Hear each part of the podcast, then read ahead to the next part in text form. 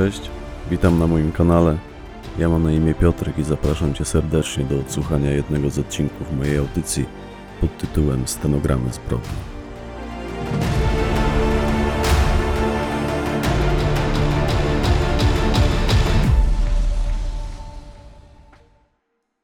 XYZ Rycie Bani, część druga.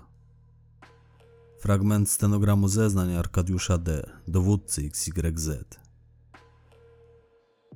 Do tego zdarzenia, to znaczy do gwałtu na tej kobiecie, miało dojść w leśnym zagajniku położonym przy drodze ekspresowej S16 na wysokości miejscowości Łęgajny.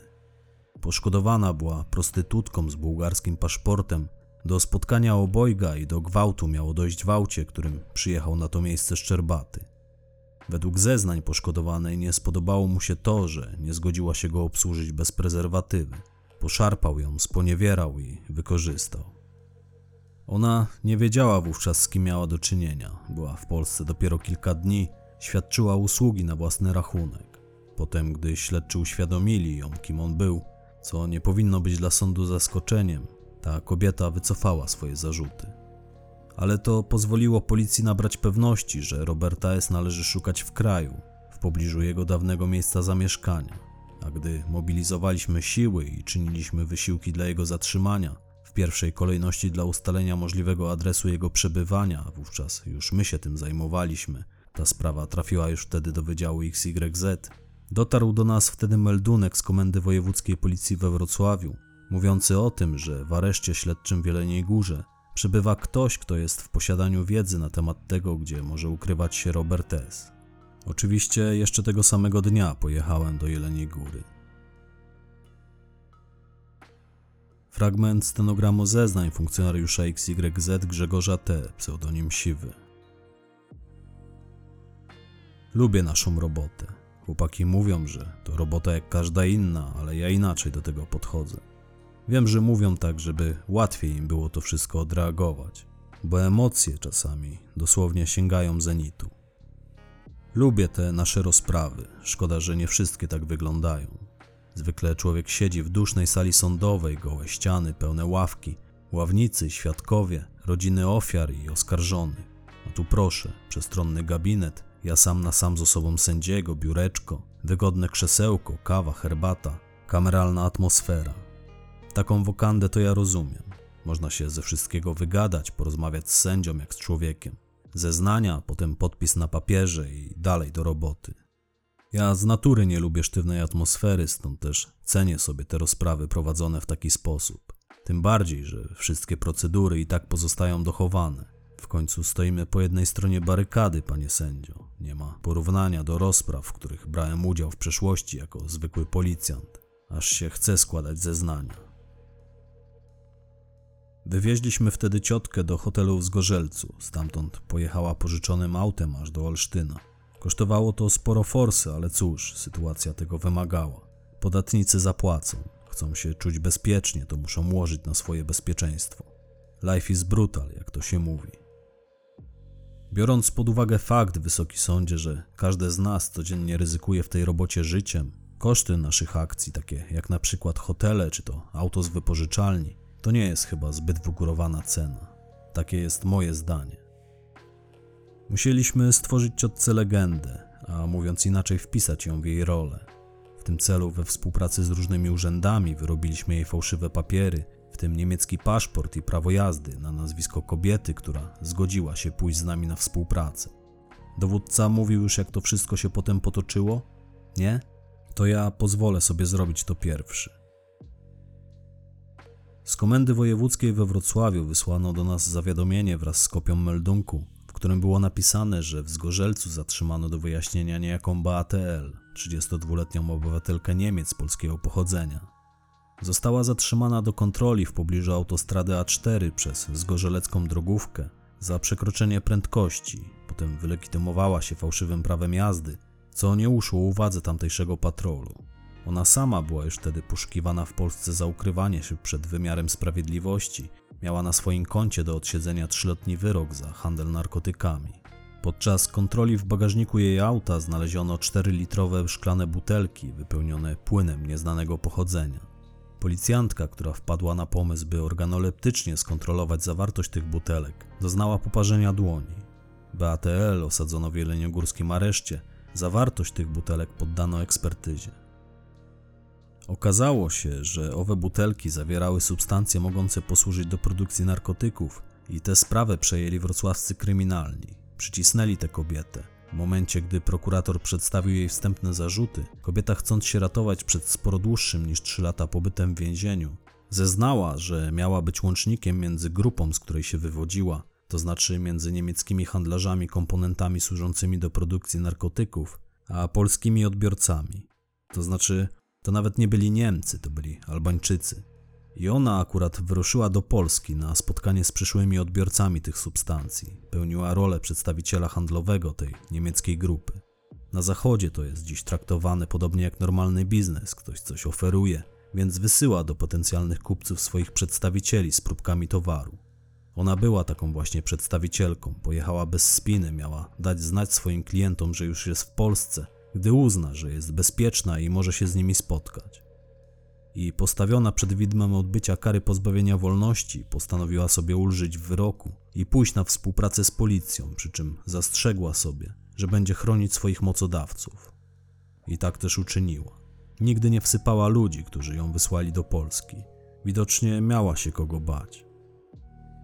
Postawiona przed widmem więzienia zeznała, że wiozła swój towar na północny wschód Polski. Odbiorcą miał być Robert S., poszukiwany przez nas wówczas Szczerbaty. Z jej słów wynikało, że po tym jak podpalił własne magazyny, urwały mu się czeskie źródła, postanowił więc znaleźć kontrahentów w Niemczech. Wrocławscy śledczy zaczęli drążyć temat, skontaktowali się ze stołecznym CBS-iem.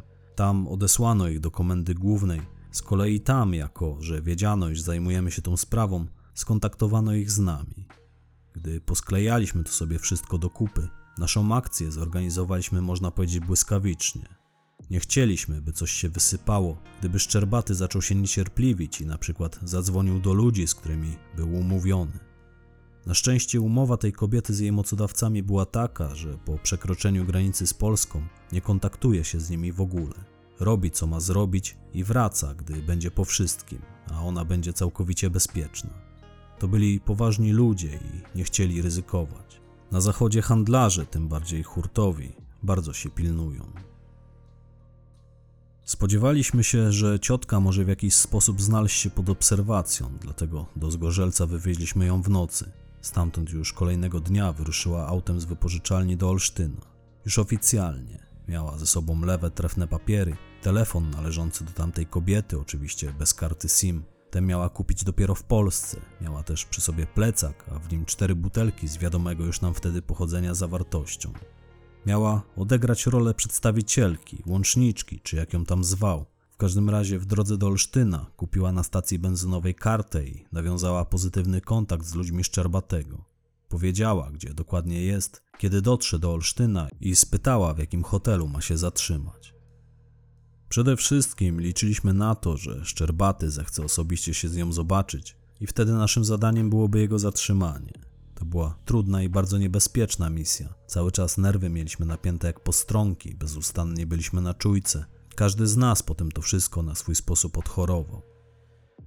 Według wytycznych przekazanych nam przez prawdziwą łączniczkę, ciotka miała nawiązać kontakt telefoniczny z odbiorcami, udać się do jednego z hoteli na przedmieściach Olsztyna i tam czekać na kontakt z ich strony. Tak też zrobiła. Zabukowała się w owym hotelu, siedziała w nim przez cztery kolejne dni. Ku naszemu zaskoczeniu nikt się w tym czasie z nią nie skontaktował, ale nie mieliśmy wątpliwości, że mogła być pod obserwacją i jeśli cokolwiek zagrałoby nie tak, cały temat by się urwał a nie wiadomo, czy przy okazji ciotce nie stałaby się poważna krzywda. Dlatego my też ją obserwowaliśmy, ją i całe jej otoczenie. Kryliśmy się po krzakach tym naszym busem, siedzieliśmy w nim dzień i noc, rzadko z niego wyłaziliśmy, bo gdy już nie dawaliśmy rady, spaliśmy w pobliskim hostelu. Było sporo nerwów, źle to wspominam. Mówię, cały czas byliśmy na czujce. Bywało nerwowo za każdym razem, gdy obok Anki ktoś zaczynał się kręcić. Na szczęście nic złego tam się nie wydarzyło. Hotel położony był obok jeziora. Anka sobie przez te cztery dni odpoczywała, spacerowała, oczekując na kontakt udawała zwykłą turystkę. No i płakała nocami, słyszeliśmy jej szlochanie w słuchawkach, bo w pokoju, w którym spała, miała założony podsłuch. Sama go tam założyła, żebyśmy mogli pilnować jej, nawet gdy oddawała się w objęcia Morfeusza.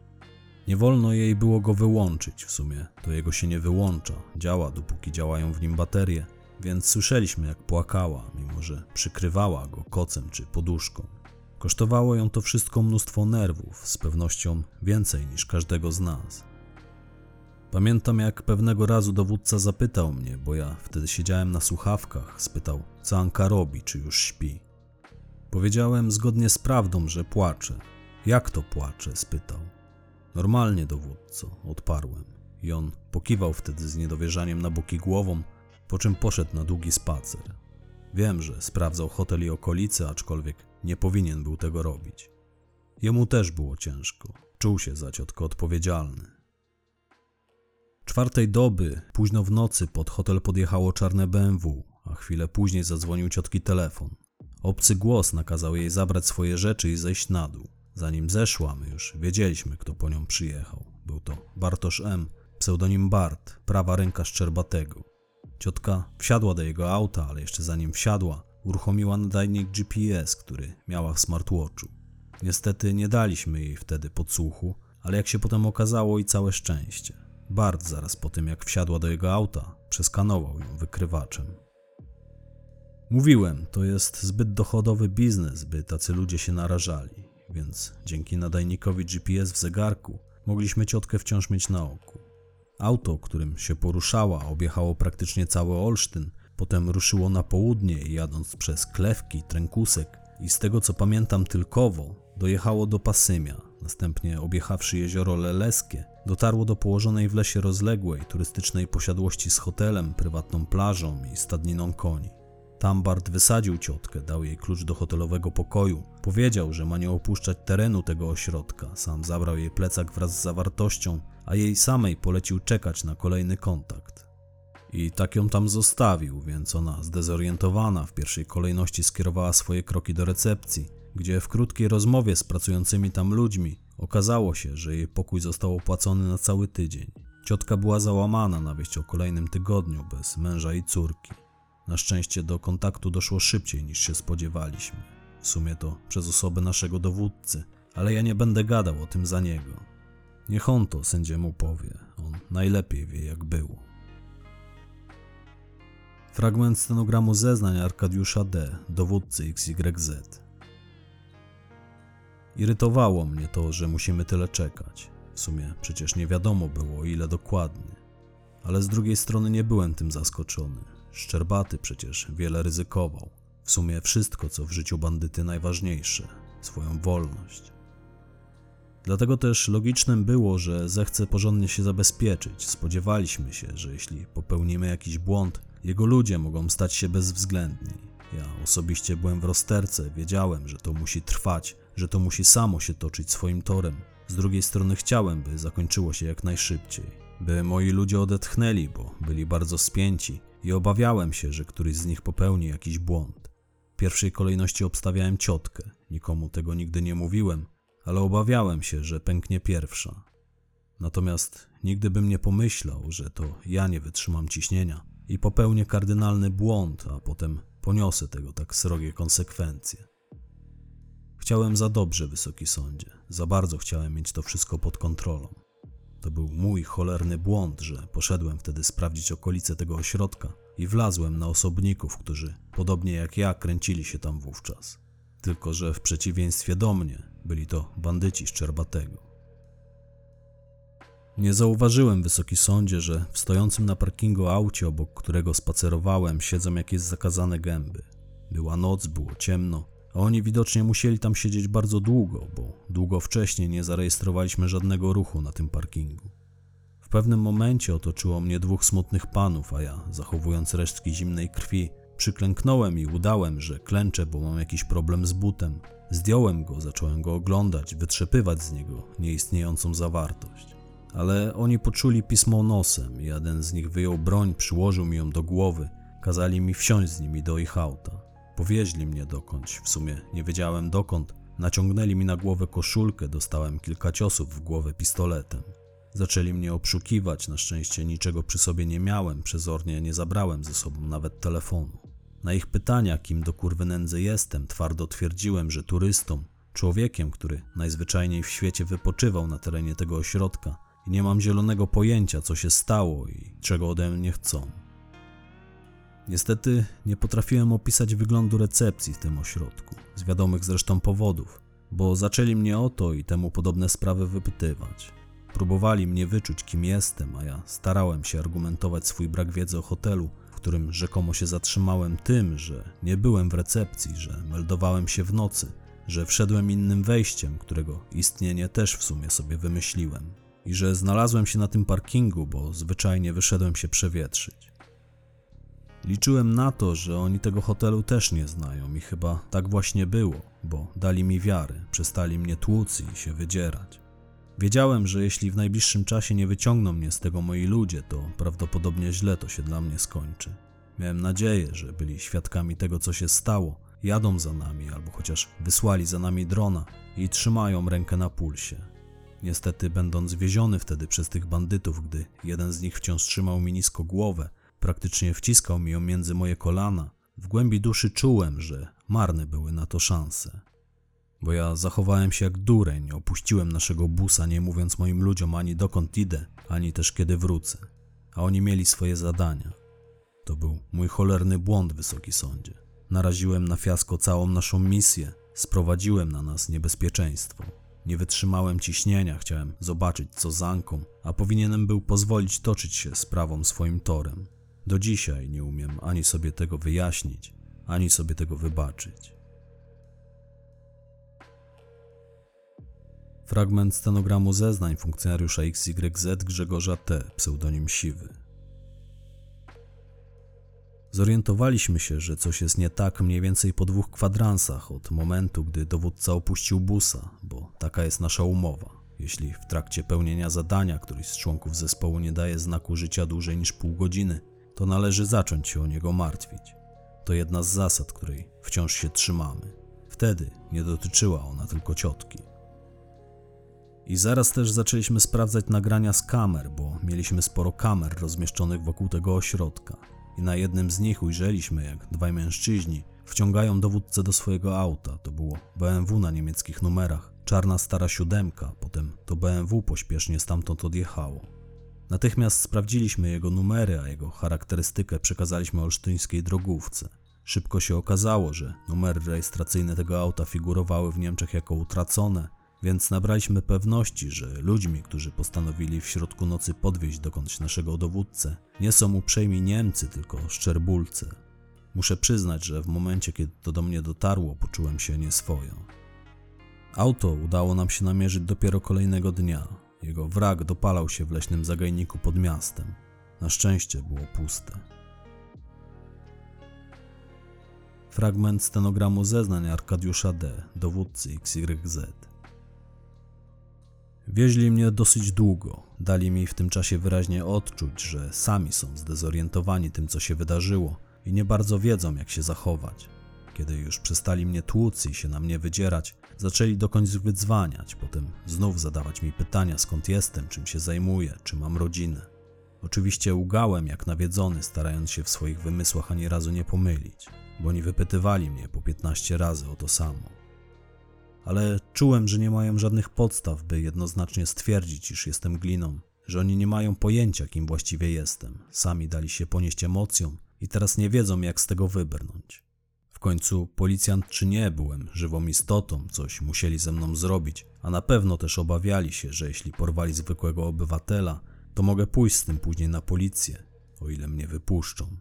Szeptali coś do siebie, namawiali się, krzyczeli na siebie nawzajem. Ewidentnie chcieli w tym wszystkim uniknąć większego dymu. W pewnym momencie w głośniku komórki, przez którą regularnie dokądś wydzwaniali, usłyszałem wściekły głos jakiegoś mężczyzny, który ostro ich złajał za to, co zrobili. Potem kazał im gdzieś mnie ukryć i czekać na rozkazy. Dało mi to nadzieję, że przez najbliższy czas jeszcze będę żył, bo teraz muszą wymyśleć, co ze mną zrobić. Trzymali mnie w jakimś garażu. To nie był blaszak, to był garaż w stylu szeregu murowanych perelowskich garaży z drewnianymi drzwiami, których w Polsce pełno na osiedlach z lat 60. i 70. Siedząc związany i zakneblowany w wypełnionym do połowy wodą kanale samochodowym, ta woda sięgała mi mniej więcej do wysokości kolan, słyszałem jak otwierały się drzwi pobliskich garaży, jak rozmawiają tam ludzie, jak wyjeżdżają stamtąd auta, potem jak wjeżdżają, jak za ścianą ktoś prawdopodobnie zmienia koło w aucie, ostro przeklinając przy tym na czym świat stoi. Potem też byłem świadkiem, jak ten sam ktoś uprawiał w tym aucie seks z jakąś kobietą. Sporo słyszałem siedząc w tym kanale przez dwie doby. Tyle trwało, zanim ludzie, którzy mnie tam uwięzili, zjawili się ponownie. Pamiętam oślepiający blask, gdy zerwali mi z twarzy szmaty, którymi wcześniej obwiązali mi oczy. W sumie obwiązali mnie tak, że spod tych szmat wystawał mi tylko nos, no ale dzięki temu mogłem chociaż oddychać. To były ciężkie dwie doby. Dwie doby bez jedzenia i picia, dwie doby nasłuchiwania dźwięków toczącego się wokół mnie życia, podsłuchiwania rozmów nieświadomych niczego właścicieli pobliskich garaży.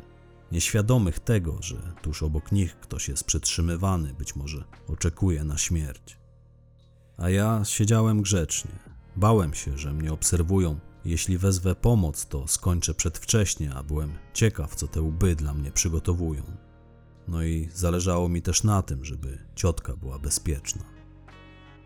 I gdy zjawili się po dwóch dniach i zerwali mi z głowy te brudne, śmierdzące benzyną i samochodowym smarem szmaty, kiedy po dłuższej chwili odzyskałem zdolność widzenia, ujrzałem przed sobą dwóch mężczyzn, w tym jednym z nich był mężczyzna, który uprowadził mnie spod hotelu o wówczas nieznanych mi personaliach, a drugim z mężczyzn był znany mi z akt sprawy Szczerbatego Bart, czyli Bartłomiej M. No i była z nimi kobieta, drobna w sumie, blondynka, ładna, podobna trochę do Darii Zawiałow, aczkolwiek może nie aż tak szczupła jak ona. Przynajmniej tak mi się w pierwszej chwili wydało, gdy światło jeszcze mnie mocno oślepiało, że to Daria Zawiałow stoi przede mną. To, że ta kobieta się nie uśmiechała, odbierało jej sporo urody, bo była piękna i młoda, tylko minę miała bardzo ponurą. Wyglądała na bardzo zaskoczoną tym, co zobaczyła, a raczej kogo zobaczyła. Patrzyła tak na mnie z niedowierzaniem, a ja na nią przez lekko zmrużone oczy, bo ja wciąż siedziałem w tym kanale na jakichś cegłówkach. Ona stała wysoko nade mną w świetle otwartej za nią garażowej bramy. I kiedy odzyskałem zdolność widzenia, to tak patrzyliśmy na siebie, coś w typie tego, jak ludzie, którzy się znają, ale bardzo długo się nie widzieli, jak ludzie, którzy chcieliby rzucić się sobie w ramiona. I kiedy tak się w nią wpatrywałem, czułem jak oblewa mnie zimny pot. Pomyślałem sobie wtedy, przyglądając się tym dwóm zbirom i tej kobiecie, pomyślałem: Ciotka, tylko nie spierdol tego. To jest właśnie ten moment. Być albo nie być. Proszę cię, nie spierdol tego. Kiedy Bartłomiej M., prawa ręka Szczerbatego, wręczył Ance pistolet, potem pomógł jej wycelować go we mnie, ona miała strzelić do mnie, udowadniając tym samym, że nie jest policyjnym kretem i nie ma ze mną nic wspólnego, bo ona lekko się ociągała, by skierować lufę w moją stronę. I kiedy czekałem na huk wystrzału, zastanawiając się, czy jako ofiara w ogóle go usłyszę, czy mój mózg zdąży go zarejestrować, bałem się wówczas tylko jednego, że ona się zawaha, że nie strzeli i zginiemy oboje. Ale Anka strzeliła. Widziałem, że zacisnęła zęby, aczkolwiek oczy miała świecące, wilgotne od łez, których napływ z trudem pewnie powstrzymywała. Najwidoczniej zrozumiała, w jakiej znaleźliśmy się sytuacji. Strzeliła, a mówiąc ściślej, nacisnęła spust. Ani ja, ani ona nie wiedzieliśmy wówczas, że to był tylko sprawdzian, że Bart chciał ciotkę przetestować, sprawdzić, czy faktycznie coś mnie z nią łączy. Ale ona jasno dała mu do zrozumienia, że nic nas nie łączy. Natomiast mnie dała do zrozumienia, że rycie bani mojej ekipie przyniosło zamierzony efekt. Anka zachowała się tak, jak zachować się powinna. Gdyby nie nacisnęła spustu, zginęlibyśmy oboje. Tyle miałem w tym wszystkim szczęścia, że to był tylko test i komora nabojowa pistoletu była pusta. A w momencie, gdy Anka nacisnęła spust, usłyszałem tylko metaliczny dźwięk uderzającego w nicość zamka. W nicość, bo nie było tam naboju. W sumie pogodzony byłem już wtedy z tym, co miało się wydarzyć. To przyszło momentalnie, gdy patrzyłem w lufę wycelowanego we mnie pistoletu. Wiedziałem, że albo ja, albo my oboje. I zacisnąwszy zęby, czekałem na huk wystrzału. Właśnie dla takich chwil trenowaliśmy, Wysoki Sądzie, dla takich chwil rozmawialiśmy, by właśnie w takich momentach łatwiej każdemu z nas było dokonać właściwego wyboru, jakkolwiek ciężki by nie był. Janka dokonała właściwego wyboru. Nie mam jej dzisiaj tego za złe. Absolutnie. Widziałem, jak walczyła ze łzami, ale ani na moment się wtedy nie skrzywiła. Po prostu zacisnęła zęby i pewnie myśląc o swojej córce, o tym, że jeśli tego nie zrobi, nigdy już jej nie zobaczy, że oboje zgnijemy być może w bezimiennym grobie, zrobiła to, co do niej należało. Ja wystąpiłem potem o nagrodę dla niej, Wysoki Sądzie, by rozwiać w zespole wątpliwości co do tego, czy postąpiła słusznie, by jej samej uświadomić, że nie mam jej tego za złe. Osobiście traktuję to dziś jako unikalne doświadczenie. Uważam, że nie było to najgorsze, co mnie w życiu spotkało, natomiast też nikomu nie życzę znalezienia się w podobnej sytuacji. Pozwolę sobie zachować w tajemnicy, co potem czułem i jak długo. Fragment stenogramu zeznań funkcjonariusza XYZ Kamila O. pseudonim Kostek. Przyglądaliśmy się temu wszystkiemu z drona, Wysoki Sądzie. To wszystko zostało przez nas zarejestrowane, zarchiwizowane i znajdzie to sąd w aktach tej sprawy. Nagrywaliśmy to z drona, który zawisł 200 metrów nad głowami uczestników tych wydarzeń, pod takim kątem do wejścia, by było widać, co się dzieje we wnętrzu garażu. Umieszczona w nim kamera ma doskonały zoom, sprawdza się również w nocy. Pogoda była ładna, to co prawda był już późny wieczór, ale wszystko było dobrze widać w obiektywie kamery i świetle palącej się w garażu lampy. Dowódcę w kanale, stojących nad nim ludzi, Ankę, trzymającą broń. Bo to dzięki temu, że szczerbulce ją tam zabrały, trafiliśmy na ślad dowódcy. Gdyby nie to, to obawiam się, żebyśmy go tak wtedy szybko nie znaleźli. I to, co tam ujrzeliśmy, przyprawiło mnie od dreszcze. Zastanawialiśmy się, czy nie podjąć się szturmu na ten garaż, ale wężu, który objął wtedy dowodzenie, uznał, że czekamy, że za daleko to wszystko zaszło i szturm mógłby wyłącznie wszystko pogorszyć. Oni potem dowódcę zostawili w garażu, a anket znowu dokądś zabrali. Oczywiście, gdy tylko oddalili się z tamtego miejsca, podjęliśmy się jego dalszej obserwacji. Nie mogliśmy tam od tak sobie wejść, by wyciągnąć dowódcę z kanału, a tym samym być może narazić Ankę na zdemaskowanie. Ona wciąż przebywała pod opieką bandziorów. Ale wpadliśmy na pomysł, jak dać mu do zrozumienia, że wiemy co się dzieje i trzymamy rękę na pulsie. Siwy ubrał się w jakieś łachy, wziął do ręki butelkę wódki, poszedł się wokół tych garaży pozataczać, poudawać pijanego lumpa. I kiedy znalazł się na wysokości garażu, w którym siedział wuja, odlał się pod jego bramą, potem przez szparę w dechach powiedział: Dowódco, mamy wszystko pod kontrolą. Wyciągniemy cię z tego, ale musimy dbać o Ankę. A wuja odparł, to znaczy, ja tego nie słyszałem, to siwy potem opowiadał, że wuja powiedział: Mną się nie przejmujcie, Anka jest numerem jeden. Anka, Anka. Noc spędziła w ośrodku, do którego odwieźli ją ludzie Szczerbatego. Nie podjęliśmy ryzyka skontaktowania się z nią. Ona z nami też. Jej GPS zaczął ponownie się przemieszczać poza terenem ośrodka następnego dnia tuż po południu. To, co rysowało się z jego pomocą na mapie, wyraźnie świadczyło o tym, że ludzie, którzy ją transportują, od kilku godzin celowo kluczą. Widocznie sprawdzali w ten sposób, czy nie mają ogona. Byli bardzo ostrożni, zaskoczyli nas tym, aczkolwiek mieli ogon. Śledziliśmy ich przez cały czas, tylko trzymaliśmy się z dala od nich, obserwowaliśmy auto, którym się poruszali z pomocą drona i lornetek. W pewnym momencie auto szczerbulców, którym od kilku godzin wozili Ankę w tej i we w ten, na dłużej zatrzymał się w miejscowości Ramsowu, na jednej z tamtejszych posesji. Tam jego pasażerowie przesiedli się do innego auta, do Nissana w typie Suwa i opuściwszy tamtą posesję ruszyli w kierunku Kętrzyna. Następnie mijając go skierowali się przez Giżycko w stronę Węgorzewa. My oczywiście wciąż jechaliśmy za nimi. Aha, zapomniałbym dodać, że w tym czasie garaż, w którym wciąż przetrzymywany był nasz dowódca, mieli na oko olsztyńscy kryminalni. Działaliśmy w okrojonym składzie i nie mieliśmy wyjścia, musieliśmy prosić ich o pomoc.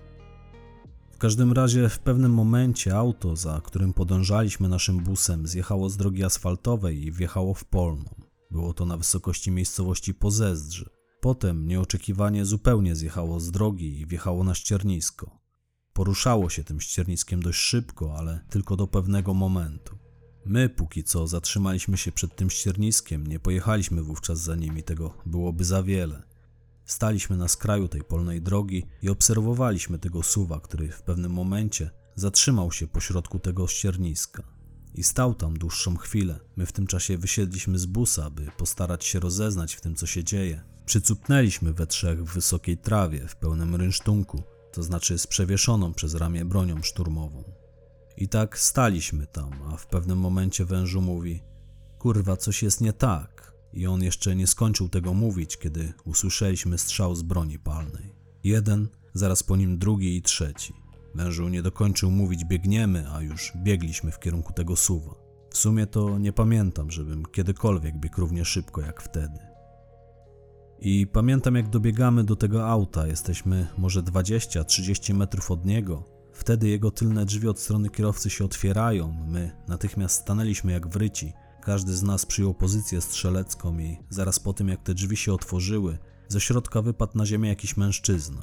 Jak się potem okazało, był to Bartoszem. Martwy, bo Anka wpakowała mu kulkę między oczy z jego własnej broni.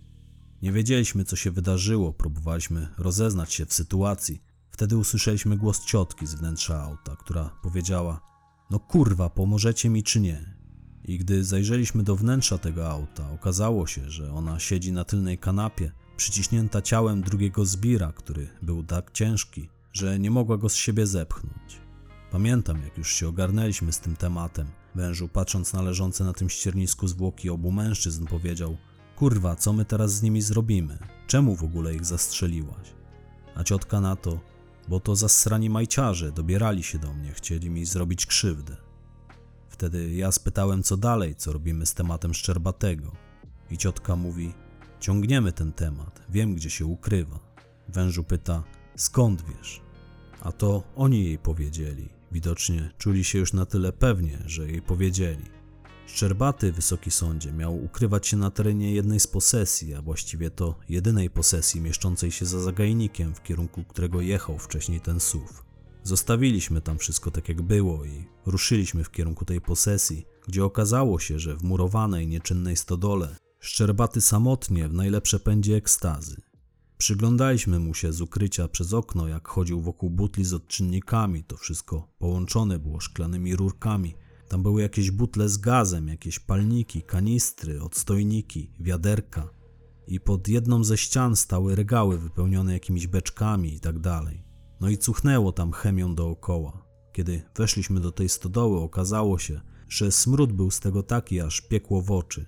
Kto miał, to wyjął chusteczkę, żeby oddychać przez nią. Kto mógł, to naciągnął sobie na nos koszulkę. To Anka krzyknęła do Szczerbatego: Stój, nie ruszaj się. A on natychmiast połapał, co się dzieje. Doskoczył do szklanej butli, która zawieszona była nad gazowym palnikiem. Tam w środku to wszystko się gotowało, bulgotało, pieniło. On ujrzawszy nas, uniósł do góry rękę, w której trzymał coś dużego. Powiedział: Nie zbliżajcie się do mnie, bo rozbiję te butle i wszyscy wylecimy w powietrze. Janka mówi do niego: Spróbuj tylko ruszyć tą ręką i zaraz się przekonasz, jak bardzo się mylisz. I Szczerbaty zbaraniał, rozejrzał się dookoła, ale dotarło do niego, że znalazł się w potrzasku. Potem ciotka wydała mu kolejną komendę, a on widocznie na tyle wysoko cenił sobie życie, że zwyczajnie nam się poddał. Odrzucił to, co trzymał w ręce, grzecznie położył się na ziemi. Anka przyklękła mu kolanem na głowie, skuła go kajdankami, które jej podałem. Potem sprzedała mu jeszcze kopniaka, powiedziała: To za moją rozłąkę z córką. I tak to wyglądało, wysoki sądzie. Na szczęście skończyło się happy endem. Tak, czasami wspominając te historie i podobne, cieszę się, wysoki sądzie, że ciotka jest po naszej stronie i że rycie bani przyniosło rezultaty, bo bez wątpienia każdy zna swoje miejsce i potrafimy zadbać o siebie nawzajem. Powtarzam to praktycznie na każdej wokandzie, ale powiem jeszcze raz. Dobrze mi się z tymi ludźmi pracuje.